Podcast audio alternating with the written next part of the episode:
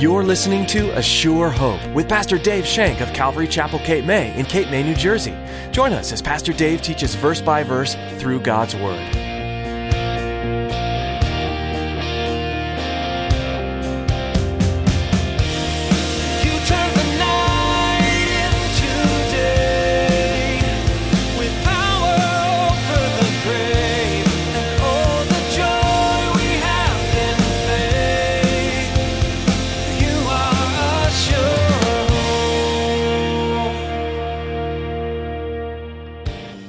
David's woes and how he feels about things. Help me, Lord, they want to kill me.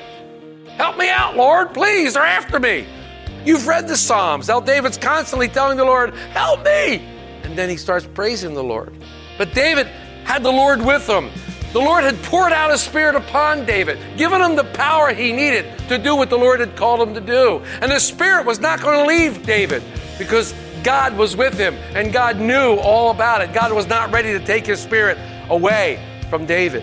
Have you ever felt like giving up on what you know God has called you to do? If so, you're in good company. David had moments of extreme anguish and discouragement while he was being hunted down by Saul. Today, Pastor Dave will be encouraging you to cry out to God like David did when you feel hard pressed. And here's Pastor Dave in the book of 1 Samuel chapter 20 as he begins his message, David goes into exile.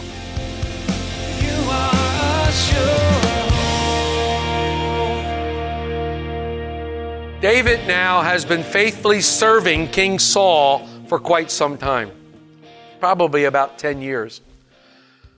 He had killed the giant Philistine, Goliath. He came to Saul and played music for him every time a distressing spirit came upon him, trying to soothe his illness. He defeated the Philistines on every occasion that he was sent out to do so, even killing some 200 Philistines to oblige Saul's request that he do so so that David could marry one of his daughters. Even though he had promised that the person that killed Goliath would receive his daughter's hand. That wasn't enough for him. And even though, I love this part, even though the Lord had anointed David as king way back in chapter 10, even though the Lord had anointed David as king, David did nothing to promote himself.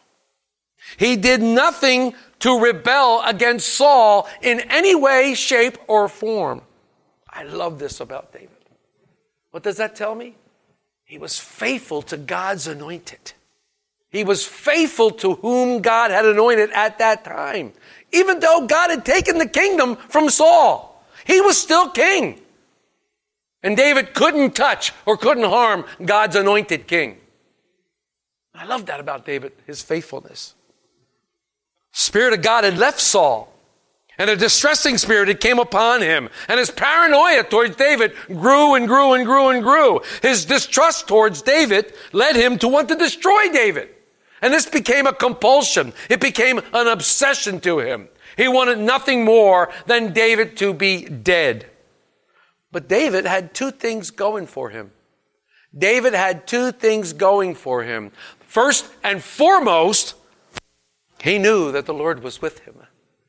First and foremost, David was confident that the Lord was going to see him through this. David didn't know how it was going to look. And believe me, as you read the Psalms, many of which take place during this time that we're studying right now, you see David's woes and how he feels about things. Help me, Lord, they want to kill me. Help me out, Lord, please, they're after me. You've read the Psalms, how David's constantly telling the Lord, help me. And then he starts praising the Lord. But David had the Lord with him. The Lord had poured out His Spirit upon David, given him the power he needed to do what the Lord had called him to do. And the Spirit was not going to leave David because God was with him and God knew all about it. God was not ready to take His Spirit away from David. Even after David sinned with Bathsheba in beautiful Psalm 51, David cries out, Take not your Holy Spirit from me. Don't leave me helpless. Don't leave me as an orphan. David knew that if the Lord was with you, who could stand against you? If the Lord is on your side, who could be against you? David knew that the Lord was going to prevail somehow, some way, and this became David's confidence. And you know, I think we're in remiss if this isn't our confidence either. If this isn't our confidence in the Lord, then what are we celebrating? What are we worshiping? Why are we saying? The Lord is my confidence. He's the one that's going to call me through. Paul said, and we prayed this, this was in my prayer. Paul said in 1 Corinthians, uh, 1 uh, Philippians, being confident of this. Paul said, I am confident of one thing. He, the Lord, who began a good work in you, Philippians, will be faithful to complete it until the day of Jesus Christ. That's where Paul's confidence was. Where's your confidence tonight? If your confidence in your bank account, good luck on that one. If your confidence in your good looks, good luck with that one. No, where's your confidence? Where, where, where, are you placing your confidence tonight? It's very important that we place our confidence in the one person that we be confident on, the one person who will never fail, the one person who will never stop working for you, who is always on your side, our Lord and Savior Jesus Christ. That's where our confidence has to be. And I don't care what trouble and trial you're going through. I don't care what affliction you're going through. If you're not, if your confidence is not in God, you've placed your confidence in the wrong place. You can place your confidence in doctors all you want. You can place your confidence in medicine, in pills. You can place your confidence in all sorts of things. But if your confidence is not in God, I'm sorry. You are definitely up the wrong tree with that one. Your confidence has got to be in God. David knew this. I think this was one of the things that made David a man after God's heart. He was confident in God. He knew what to do with his sin. He knew how the, if God was a forgiver of sin. He knew that. Secondly, David had a very faithful friend. David had one really true faithful friend. His name was Jonathan, and he happened to be the son of the king. He was a faithful friend, and the Lord would use Jonathan in a mighty, mighty way to help David escape the king's wrath. David had an advocate with Jonathan, and he knew that. He knew that he was secure in Jonathan. David and Jonathan loved each other with all their soul, it says. They loved each other, so they came up with a plan to test the king. They came up with this plan that they were going to test the king to see if the, his anger was still against David. We're going to come up with this plan. We're going to do this, this, this, and this. And if the king is still angry, it'll come out. So that's what we read as we studied the beginning of chapter 20 last time we met in this venue. We said that, that David and Jonathan came up with this plan. I'm going to miss dinner. I'm not going to come to dinner. I'm not going to come to dinner and sit with the king and the family. That's my plan. I'm going to hide out. If the king misses me, say, You gave me permission to go to my family and worship there. And let's see how the king reacts. That's the plan. If the king reacts poorly, we'll do this. If the king reacts favorably, well, then we know things are pretty good. So that was the plan. That was the plan. So as we continue in chapter 20 today, they start to enact the plan by Jonathan. Let's look at verses 16 and 17. So Jonathan made a covenant with the house of David, saying, let the Lord require it all at the hand of David's enemies. Now, Jonathan again caused David to vow because he loved him, for he loved him as much as his own soul. David and Jonathan reaffirm this covenant. What's interesting here to me is that there doesn't seem to be any sacrifice. You remember the covenant that Abraham made with God? in chapter 15 of Genesis, where he had to kill the animals and cut them in half, and they had to put them on the side, and then Abraham and God were supposed to walk through them. Well, that's how they made covenants in those days. That's how they did the covenant. But you remember that beautiful picture where God basically carried Abraham through the covenant. The meaning there was God would keep the covenant. But there's no mention of that. They didn't even sign a document. There was no sort of contract between the two of them. You don't see any of that there. Why? Well, I think is because the great love they had for the Lord and the great love that they had for each other. They were sure of each other. You have my back, I have your back. They were hopeful each other. They made a binding agreement. They knew that the Lord was sufficient and it became binding to them. You know, and when I read this, the first thing I thought of is let your yes be yes and your no be no. If you say yes, it should mean yes. If you say no, it should mean no. That's binding. That's binding. We do all things as unto the Lord. So that's what I'm thinking here. See, the Bible doesn't forbid the swearing of oaths. It just forbids the deception when you swear of an oath and have your fingers crossed behind your back. Oh, yeah, yeah, I'll do that. Knowing that you're not going to. when you lie and use false words. The Bible is against that. In fact, Proverbs calls lying an abomination to the Lord. So they make this covenant once again. And in verses 18 and 19 now, Jonathan lays out the details of his plan. Here come the details of his plan in 18 and 19. Then Jonathan said to David, Tomorrow is the new moon, and you will be missed because your seat will be empty. Now, when you have stayed three days, go quickly, go down quickly and come to the place where you hid on the day of the deed and remain by the stone of Ezel. Remain by the stone of Ezel. You're supposed to go to this place, Jonathan, after three days. You're going to be missed. The king's going to be missed you because you have to be there because it's a new moon. It's a feast time and you need to be eating with the king since you're one of the king's servants. But you're going to be missed. But go down to this stone of Ezel. Interesting that the stone of Ezel means the Lord will show the way. The stone of Ezel means the Lord will show the way. David was to stay by the rock that would show him the way. I don't know about you, but my mind went wild when I read this. My mind went wild when I read this because Jesus Christ is the rock who shows us the way. He is the way. You know what? You might be at a crossroads tonight in your life. You might have come here tonight at some sort of a crossroads. You might be worried because you can't figure out where the Lord has you going, what the Lord wants you to do. You cannot figure out the right way that you need to go, and you're seeking the Lord's help. You want to demonstrate your faith, and you heard something about Texas. You know, gee, should I go to Texas? Should I be one of the ones that volunteered and go down there? Should I times? But many times we desire this type of gift to peer into the future. We want to know what the Lord wants. Lord, what do you want from me? We all want that. We all want to make the right choice. We all might be at a crossroads in our life. We're at a place where we don't know which way to go. We have to trust in the rock. We've got to trust in the rock, Ezekiel. We've got to trust in Jesus to show us the way. And after I read this and looked at this many, many times, immediately, immediately, I, I, I went to the verse that we could all recite by heart. We could all recite by heart. You probably have it on your refrigerator door or someplace in your heart. It goes like this. Trust in the Lord with all your heart. Lean not on your own understanding. In all your ways acknowledge Him and He will direct your path. Oh, you want to know the way of the Lord? You know what the want to know what the Lord's will is for you? Right there. Proverbs 3, 5, and 6.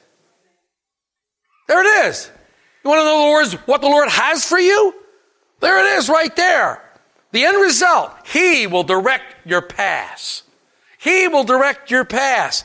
We put our hope and we put our trust in the one who knows the beginning and the end and everything in between.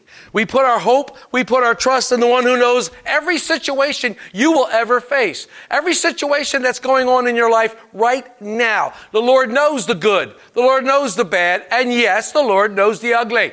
But He loves you. He loves you with a dying love. And He knows the pitfalls that are ahead of you.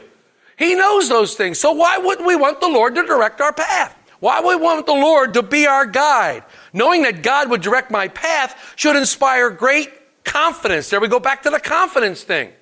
David was assured that the Lord had everything worked out. David was assured that the Lord had everything in the palm of his hand. We should be that sure too. We should have that confidence because if God is leading me, I know I'm on the right path. Now, let me tell you something about the path of God that I've learned from some hard, hard experience. It's not always the easiest path. The path that God takes us down is not always the easiest road to take. And if we were given the choice, many of us would choose that easy path. But God doesn't always take us down the easy path, always take us down the easy road. We need direction especially today. The world situation is so confusing. People are losing their sense of direction. People don't know which way they're supposed to go. It's like being out in the ocean without a compass, being out in the ocean without a direction finder. You know how vast and big the ocean is? I go out in the ocean just two miles, I'm like, oh my gosh, look how big this is. I can't imagine being out miles and miles. I just can't imagine how vast the ocean is. And the Atlantic Ocean is supposed to be smaller than the Pacific Ocean. I can't imagine. It's like being out there. You ever been out there in the ocean without a compass? Without a compass on a cloudy night? On a day when there's no stars?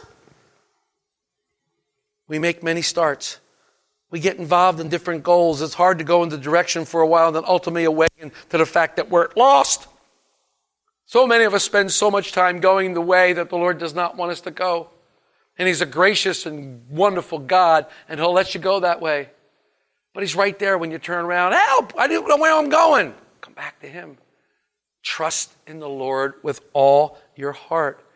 Looking down about all this frantic confusion, we see the one who sails upon the direct course. We're looking at him. How come he's always happy and confident? Because he's trusting in the Lord and he's following the Lord's path. And this is a conditional promise, folk. This is a conditional promise. The condition is trust in the Lord with all your heart. Note it. Trust in the Lord with all your heart. Note that it doesn't say trust in the Lord with some of your heart. Trust in the Lord every now and then. No, it says trust in the Lord with all your heart. Now, I can say, with all honesty, there are some times I don't trust in the Lord with all my heart. And it usually ends up not good. You have to look in yourself right now, today, right now, today, at, at 743. Are you trusting in the Lord with all your heart? With every ounce of your heart. Are you trusting? It's easy to go, yeah, I am. But are you really? Are you really trusting in the Lord with all your heart? Sometimes the desire to take things into our own hands is really strong. Sometimes when we're trusting in the Lord and things aren't moving fast enough for us, Lord, how come this isn't happening? I mean, what did we read in one of the Psalms we just read lately when it said, David said, Lord, answer me speedily on this? Put my name on speed dial, Lord, and answer me fast. I need to know it. I mean, sometimes when it doesn't look like it's going as fast as we want it, how many of you do this? Okay, Lord, if you won't do it, I will. But when we wait for Him, all of a sudden, in the midst of the storm you're in, you look over Him and He's got the rudder. He's confident. He's steering the boat right through the storm. And He's got it. So many times we're going to go, let me have that rudder for a minute. Okay. You notice every time I get the rudder, the boat goes in circles. Always goes in circles. But when he has the rudder, all of a sudden the storm goes away and it's calm. At least in my heart, it's calm. The storm may be raging outside, but in my heart, it's perfectly calm.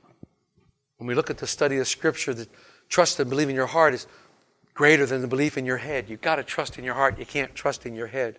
It's got to be heart knowledge, it can't be head knowledge. You can know all the scriptures that you want. You can recite the, the entire book of John verbatim and not trust in the Lord with all your heart. Lean not on your own understanding. I can't understand why God allowed this to happen to me. People are trying to understand God's ways. God didn't ask you to understand. He asked you to believe. He asked you to have faith. Understanding is limited. It's based on the knowledge that we have. In all your ways, acknowledge Him. I want to turn some areas of myself over to Him. I want Him to guide me in some things, but all my ways, I'm not so sure I can do that. Oh Lord, what shall I do now? You acknowledge Jesus Christ as my Lord, my Savior. I am His servant. He will guide me. He will keep me. I will turn everything over to Him every single day as situations arise. Lean upon Him, learn from Him, and look to the guidance that says He will direct your path. You having a hard time finding your way? Having a hard time finding what, I mean, so many people come to me and go, I don't know what the Lord wants me to do. I don't know what the Lord's telling me. Are you trusting in Him? in all your heart? Are you acknowledging Him in all your ways? Are you looking to Him after everything? David knew this. David knew that his heart was towards God and wanted God to direct his path. He wanted to be right in the sight of the Lord. He wanted to be right in the sight of the Lord. This was David's heart's desire. I want to be right in the sight of the Lord. And we're going to ring, we're going to read if you ever get, if we ever get the Kings and, and, and, and Chronicles, we're going to read about all the kings that did evil in the sight of the Lord. All the kings that did evil in the sight of the Lord. David wanted to do right in the sight of the Lord. He wanted to do what was right. What a desire that is, to do what was right in the sight of the Lord. That's a great desire. What a, I guarantee that if that's your heart's desires, God will give you that. And He will, through His Holy Spirit, He will let you do that. So we see in verse 20, go back to our study. I knew I'd get back there. In verse 20, you see that the plan now is going to take effect. In verse 20, he says, After you go to the stone of Ezel, then I will shoot three arrows to the side as though I shot at a target. And here I will send the lad saying, Go find the arrows. if I expressly say to the lad, Look, the arrows are on this side of you, get them and come, then, as the Lord lives, there's safety for you and no harm. But if I say thus to the young man, Look, the arrows are beyond you, go your way, for the Lord has sent you away. And for as for the matter which you and I have spoken of, indeed, the Lord is between you and me forever. And David hid in the field. And when the new moon had come, the king sat down at the feast. The plan's set. David's going to hide in the fields for several days to avoid the king's presence. Jonathan then's going to go out and say, We're going to have some target practice. He's going to bring a servant with him. As the servant went to retrieve the arrows, Jonathan's either going to say, keep going, the arrows are further, meaning David should run away, or come back, come back, the arrows are closer, which means David can come back to the king's palace. So the moon, new moon comes, which is a feast day, and all the servants of the king were required to be at the table. All the servants had to be there. David was a servant of the king. He had to be there. It was required. So let's look at verses 24 through 29. Then David hid in the field, and the new moon had come. The king sat down to eat the feast. Now the king sat on, on a seat, as at other times, on a seat by the wall. I love it. Saul always sat with his back to the wall. I love it. He's not too paranoid. And when Jonathan arose, and Abner sat at Saul's side, but David's place was empty. Nevertheless, Saul did not say anything that day, for he thought, Something has happened to him. He is unclean. Surely he is unclean. And it happened that the next day, the second day of the month, that David's place was empty. And Saul said to Jonathan, his son, Why has the son of Jesse not come to eat, either yesterday or today? So Jonathan answered Saul, David earnestly asked permission of me to go to Bethlehem. And he said, Please, let me go, for our family has a sacrifice in the city, and my brother has commanded me to be there. And now, if I have found favor in your eyes, please, let me get away and see my brothers. Therefore, he has not come to the king's table. The king obviously notices David's uh, absence, and he thinks he's detained because he may be unclean. And he finally questions where David is. Jonathan's reply was that David had family business. Now, what's interesting here, the plan was originally for Jonathan to say his father had called him away. But Jonathan says his brothers commanded that he go to the feast. And in verse 30 through 34, we see the lovely king's response. Then Saul's anger was aroused against Jonathan, and he said to him, You son of a perverse, rebellious woman, do I not know that you have chosen the son of Jesse to your own shame and to the shame of your mother's nakedness? For as long as the son of Jesse lives on the earth, you shall not be established over your kingdom. Now therefore, send and bring him to me, for he shall surely die. And Jonathan answered Saul his father and said, What should he, why should he be killed? What has he done? Then Saul cast a spear at him to kill him, by which Jonathan knew that it was determined by his father to kill David. So Jonathan arose from the table in fierce anger, ate no food the second day of the month, for he was grieved for, the, for David because his father had treated him shamefully. You are a sure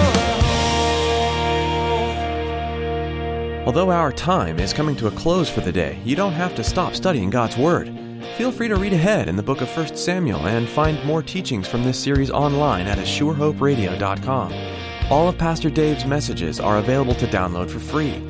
You can even subscribe to our podcast on iTunes to have updated messages sent right to your computer or phone. Find links at our website. Again, that's ASureHopeRadio.com. While we'd like to invite you to join us in person for church at Calvary Chapel Cape May, right now we're following the Lord's guidance and remaining closed.